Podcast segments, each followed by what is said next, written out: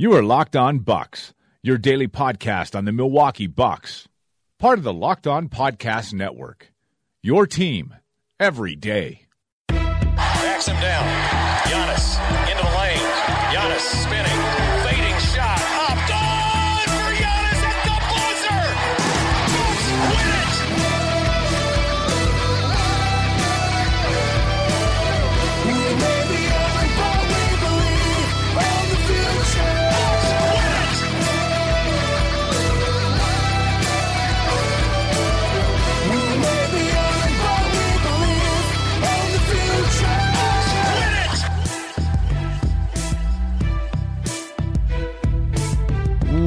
Welcome to Locked On Bucks. I'm Eric Nehm, Milwaukee Bucks reporter at ESPN Wisconsin, also representing ESPN Cuba City today.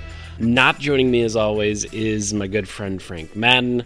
Uh, tonight we we sort of found out something interesting. Um, we we know that Frank has a wife, and you may or may not have heard she is a Rockets fan, but we also found out tonight that his daughter is at least a little bit of a Rockets fan because Matilda was giving Frank a little bit of trouble.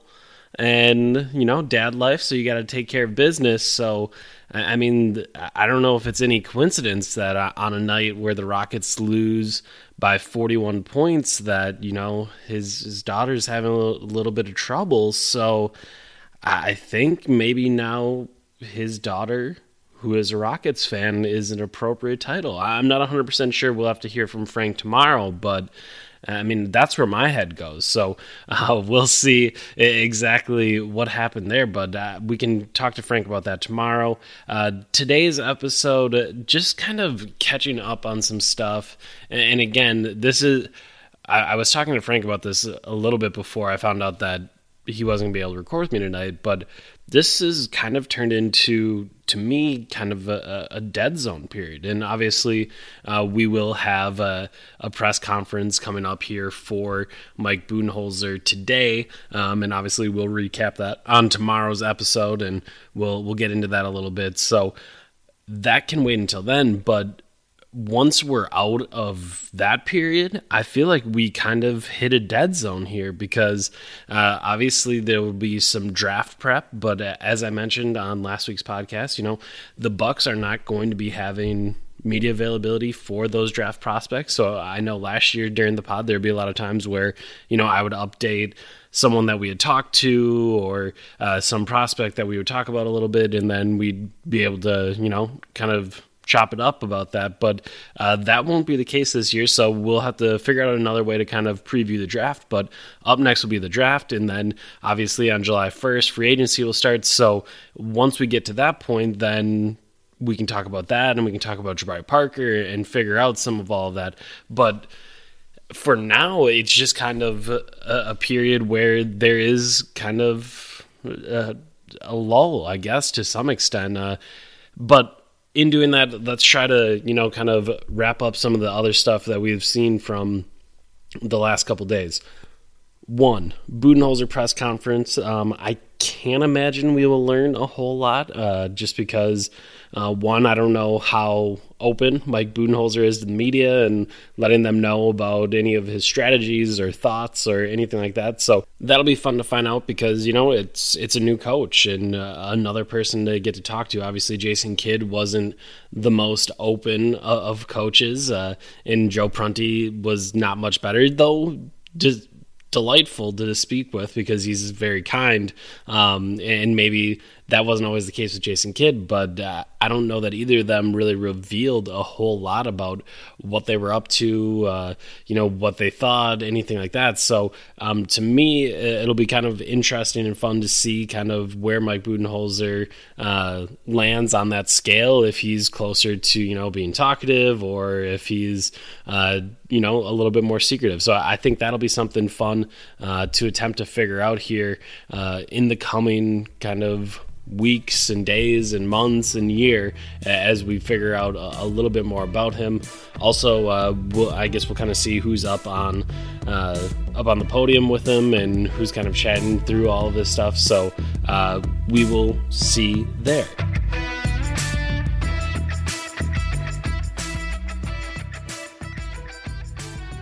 one of the things that we end up doing often uh, is kind of thinking about the playoffs and what's happening there and you know how that relates to what we're seeing and i, want to do a little bit of that and i guess one of the things that I, I think I've found myself thinking about more and more often as these playoffs have continued is just it's it's an idea that I think Frank and I have talked about in the past, but not one that maybe we've spelled all the way out. But when you think about these teams that are playing, I think we've seen somewhat of an evolution in the NBA in that in and and I guess Mike Budenholzer is a good reference point for this. So when you think of that 2014-15 Hawks team, you think of a number of guys that, you know, could do some different things right, but then you could also scheme them to uh, do something right. So, like you think of like a guy like Kyle Korver, that was a guy that could see the floor because you could find a way that you know he'd be able to get a bunch of shots and you'd be able to uh, use his gravity and find his space and use all of those things but teams hadn't really figured out how to play him all the way off the floor yet. They hadn't figured out uh, the best ways that you know they were going to leverage that guy no matter what. Like you could play Kyle Korver throughout the playoffs, and I just don't know if that would be the case right now. And why I find that interesting is because I think it places a premium on the type of player that you know you're looking for, the type of players that can play in the playoffs. And I, I just think when you see these teams play, and I even think of the Rockets now. Like think a couple years back, like Ryan Anderson was a guy that you could play and you could find a way to get around Ryan Anderson's, you know, defensive liability. And you could find a way that, you know, if he couldn't move his feet all that well, you were still going to be able to play him and take advantage of his three-point shooting and be able to leverage all of that, but now you're in a spot where Ryan Anderson can't see the floor. And I just think it's really interesting to think about how quickly the NBA changes and kind of what you're looking for now. Because I think in years past, and even when you look at this Cavaliers team, there's a lot of guys on that roster, Kyle Korver being one of them, but uh, a guy like J.R. Smith and, and some of the other ones, when you look at the way that they play basketball and the things that they're able to do well, you can see that if you can't do multiple things well, you can't be on the floor. And maybe you do, you're not great at any of those things. I think the thing with Kyle Korver was, you know, he's great. He's a great shooter, unbelievable shooter, but not so good at those other things. When you look at the Cavaliers and the guys that are struggling in this series, it's because they're a little bit more one dimensional. They're guys that can't really find a way to impact the game in multiple ways. Now, if you you look at that Celtics team, I think that's why you're seeing them have the success that they've had in this postseason. They have a bunch of guys that can do a bunch of things well. There isn't a, a guy on that roster that I'm trying to think who their best three point shooter is. Like, there's not a guy on that roster that you look at and say, "Yep, knockdown shooter. That's the reason why he's on the team. Like he's going to shoot 45% for three. He's just going to knock it down. That guy doesn't exist on the Celtics. They just have a bunch of guys that are kind of okay at a bunch of things and probably good to quite good at some other things, but there's not really anything that they do bad. And uh, I just think it's interesting to think about the way that the league has developed into a league where you know, it is about adaptability, it is about switchability, it is about all of the different things that you can find within a player and all of the things that a specific player can do rather than just the one thing that that player can do well. And i just think that this playoffs has been a bit of a referendum on all of that. Like you have to find those guys and uh, you can kind of see in the celtics blueprint that they've figured that out. And again we're talking about, you know, two years later, three years later, whatever it is. This could change again next year. This could change again the year after. Like all these things continue to develop, but I just think it's tough to imagine versatility or the ability to do multiple things will go out of style. Like that just doesn't seem to me uh, to be something that you're going to see really change. And uh, it's something that now as I, I kind of think through uh, Mike Budenholzer in Milwaukee, like I just think it's those are those are two interesting kind of data points where you have the modern version of the NBA, and not just the modern version of the last five years, but the modern version of this year.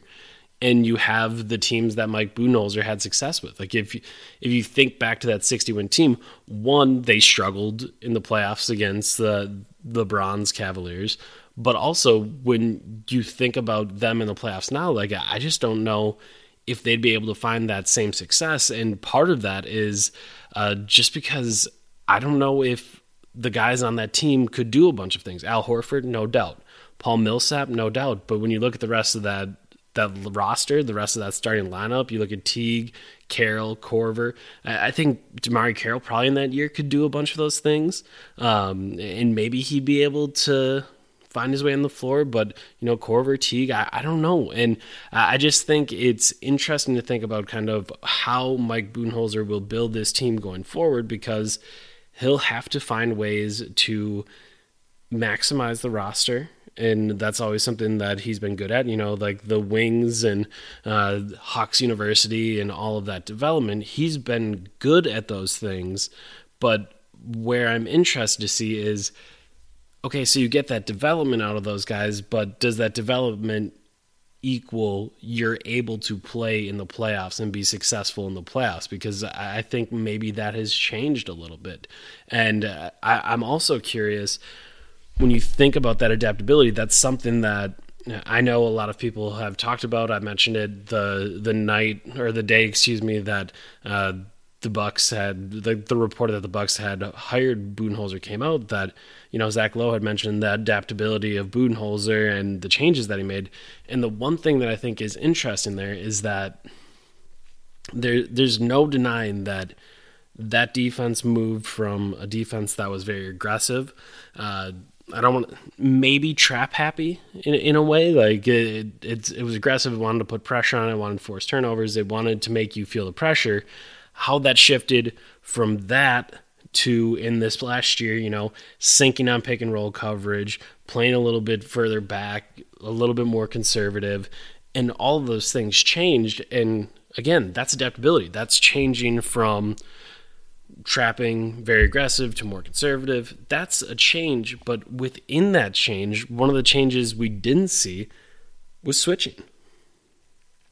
And I think the one thing that most Bucks fans agreed on going into this offseason, going into this coaching search, was that this Bucks roster is one that should be able to play modern basketball, that should be able to adapt to modern basketball because they have a number of guys that switch. And you saw the success that they had switching in games three through six of that series against the Celtics.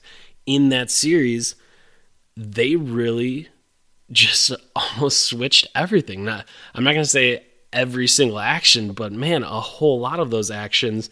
And in between the five different positions, Thon was uh, able to find a way to be successful and kind of use some of the those skills that he has, and that's an adaptability that I'm not sure we've seen Mike Budenholzer use.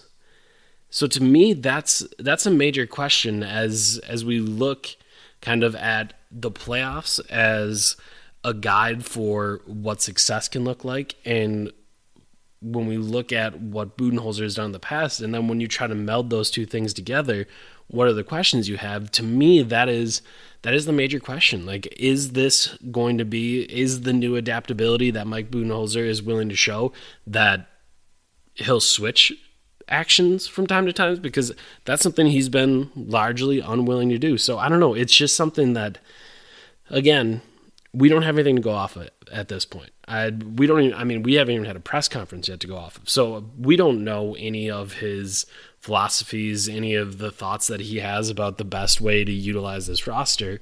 Um, but I do remain curious when I watch the playoffs. Like I think that's the style of basketball. As a Bucks fan, you want to see the Bucks play. You want to see them play the modern style of you know switching, flexibility, one through five guys defending the same type of players, being able to defend those types of actions with switches, and we haven't seen Mike Budenholzer do that in the past. So, I, to me, that that's something that just kind of sticks out.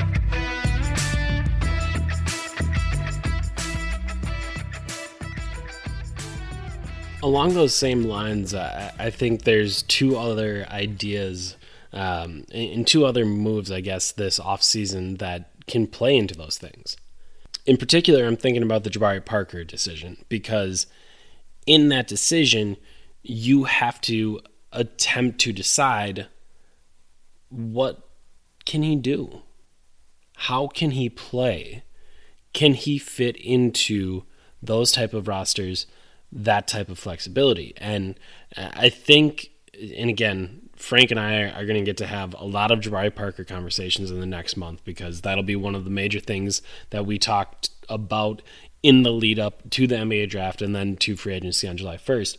But in thinking about him, can Jabari Parker fit into those type of flexible, adaptable lineups? Can he switch multiple positions? Can he have the mental awareness and I guess the mental toughness to execute multiple switches within a possession and not get lost. Like we saw those things, and, and, again, there was there was this play that went around on Twitter where Jabari gets screened like four times, and uh, Jaylen Brown ends up getting a jumper, and I, I think it was after game two, and I remember a bunch of people saying.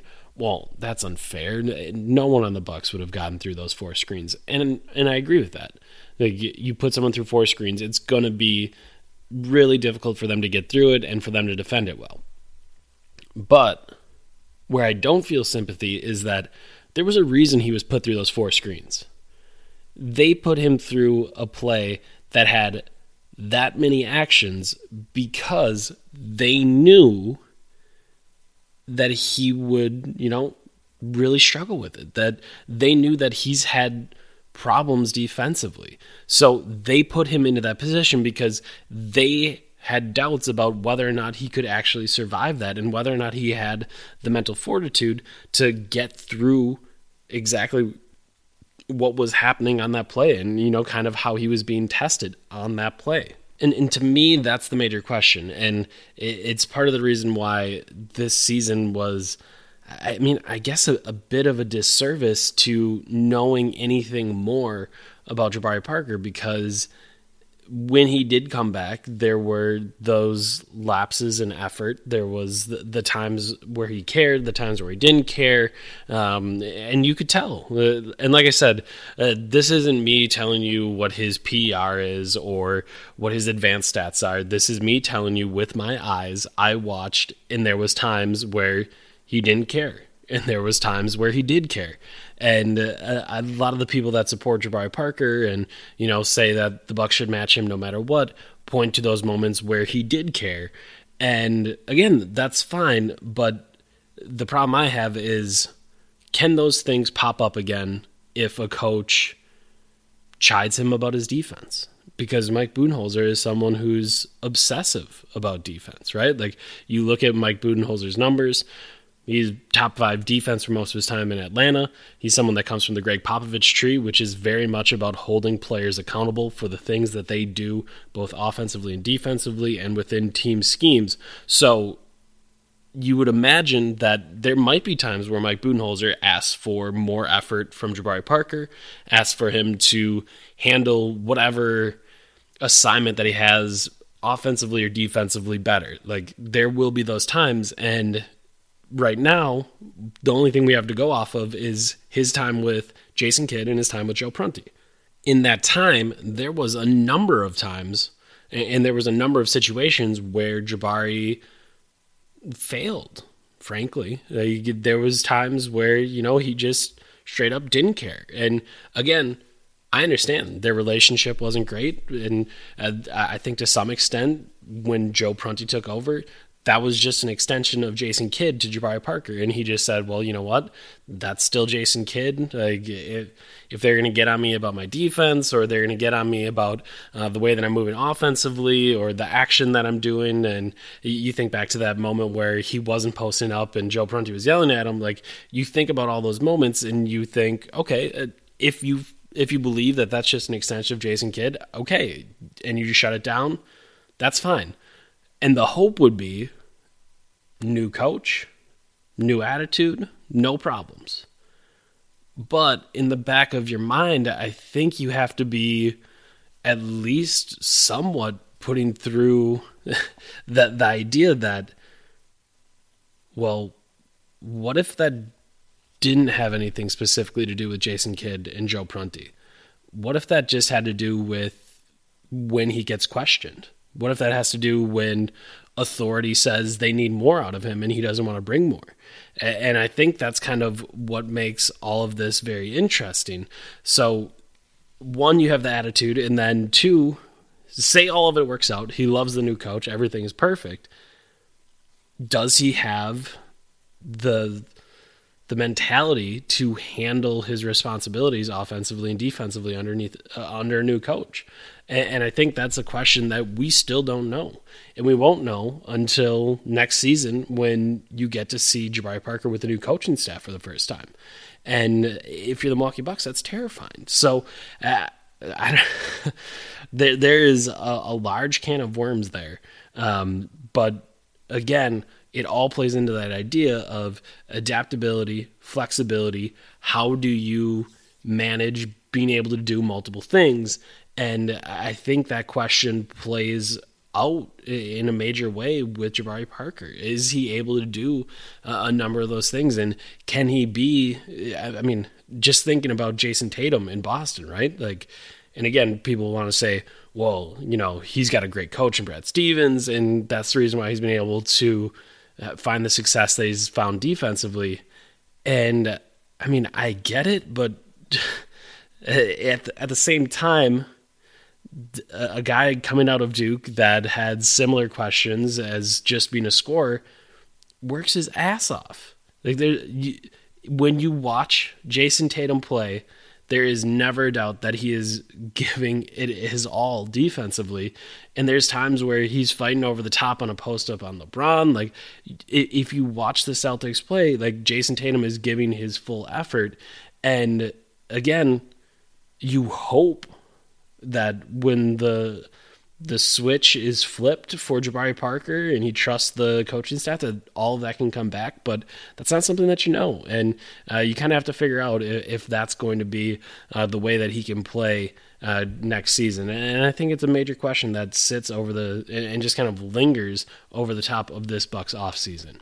Another way that this is related, and another way that I've been thinking about it, was the combine happens on Thursday and Friday and obviously a number of those measurements come out and uh, you start to think about a, a, little bit who the bucks might want to draft and um, kind of how all of that could work out. And I, I guess around this time of the year we always both frank and i will get a bunch of questions about how should the bucks be viewing this draft and, and who are some guys that the bucks should go after. And it's always something to me that one, I'm not a draft expert. Like I watch a lot of NBA and I watch Bucks games obsessively. So like those are the things that I feel comfortable comfortable talking about and uh, trying to you know break down. So the NBA draft, like I'm not going to feel as comfortable about those things, but. I, I guess for me, it's just a, a number of guidelines, and some people asked us about asked us about asked us and some people asked us about it on Twitter. Like last year, we had uh, Cole Zwicker from the Stepien come on, and I that's going to be our goal again is to talk to him and, and, kind of see where his his head is at and kind of what he's thinking. So hopefully we'll do that again and have a more complete you know draft prospect breakdown and uh, let you know all of that. Uh, but at the same time, like as you're thinking about these guys, um, I think the big lesson to learn here is don't think about positions. Don't think about specific skills that you're looking for. Like, and this is going to sound like the worst cliche, but like, look for basketball players. That's what you should be looking for. So, like, in my mind, a couple of things kind of stick out there. Like there's Zhaire Smith is a guy that's around the Bucks area, and when you think of Zhaire Smith, you think of his crazy dunks that are super cool, but his jump shot isn't really great. He might not be great off the dribble. Like there's other questions to be had there. So maybe that's not a guy that's that's super attractive uh, to the Milwaukee Bucks. Or you think about some of the some of the bigs, and that's one that I'm really interested to see. And there's a ton of bigs at the top of this draft, and I struggled to figure out how those guys fit in the larger team concept of the modern NBA. Like, how do those guys fit in? What what's the ideal outcome for a big in the modern NBA? And, and I think you're probably like, is Al Horford the guy? Uh, because you want someone that can execute all those different responsibilities. You want someone that can move their feet. You want someone that can shoot a little bit. You want someone that can do all of those things, but who at the top of the draft fits that? And I mean, even a guy like Joel Embiid, can he stay healthy in the size like that? And I don't know, like just thinking of the idea of the modern big and what's the best case scenario for a number of the bigs there, like DeAndre, DeAndre Ayton's there, uh, Marvin Bagley the third, Jaren Jackson Jr., Mohamed Bamba, like all those guys, Wendell Carter uh, Jr., like all those guys up there, you have to kind of think through all of that. So uh, as I take draft questions, and we'll get to do more of that, like just think of the players that can do a lot of different things. Like, don't think of, oh, this guy's a 40% three point shooter. That's the guy. Well, can he also attack a closeout? Can he do anything off the dribble? Can he play make? Uh, can he play defense? Can he do any of those things? And to me, that's that's sort of the struggle. Like you have to be able to find guys that that do a number of those things. And I, I guess the question I find myself asking, like, is it worth having a guy that's a 40% three point shooter if he can't do any of those things? Or is it better to take a guy that's like a 36% three point shooter but can handle the rock a little bit, can make some plays, can play a little bit of defense? Like, eh, to me, with the way the league is going, you almost think about some of those guys a little bit more. So that's just one thing I've been thinking about overall. So, um, hopefully, this entire episode made sense. I don't often have to ramble for 30 minutes by myself, but I guess one thing that I think about when I watch the playoffs, when I think about Mike Budenholzer as the Bucks' new coach, when I think about the NBA draft, when I think about uh, the big, de- I think the next big decision for the Milwaukee Bucks this season and this offseason in Jabari Parker, when I think about all those things,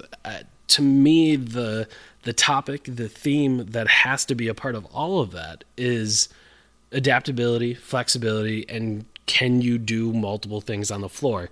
And I just see that over and over and over again.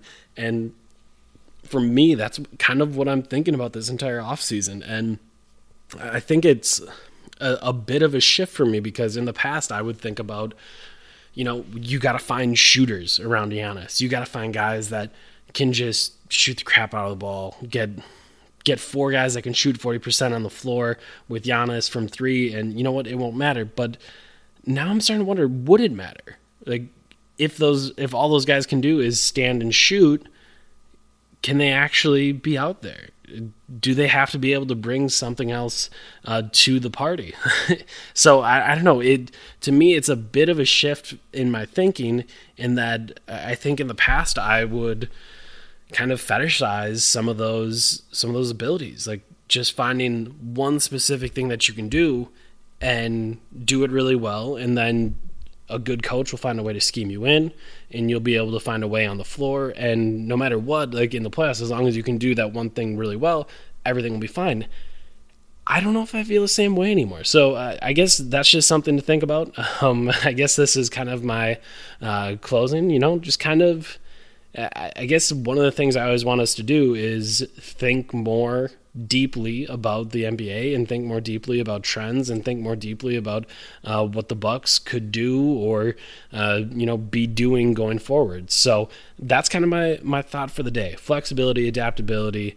How can the Bucks get more of it, and will that happen in the Mike Budenholzer era? So that's all I have for today. Frank will join me again tomorrow. We will talk a little bit about Mike Budenholzer's uh, opening press conference. Uh, that will happen today. I will be there. Uh, maybe we'll splice in some of the audio clips from that and uh, kind of discuss some of the major thoughts that he has in his, uh, you know, press conference here in Milwaukee. So we will do all of that tomorrow. For Frank Madden, I'm Eric Nehm. This has been Locked On Bucks. We'll talk to you tomorrow.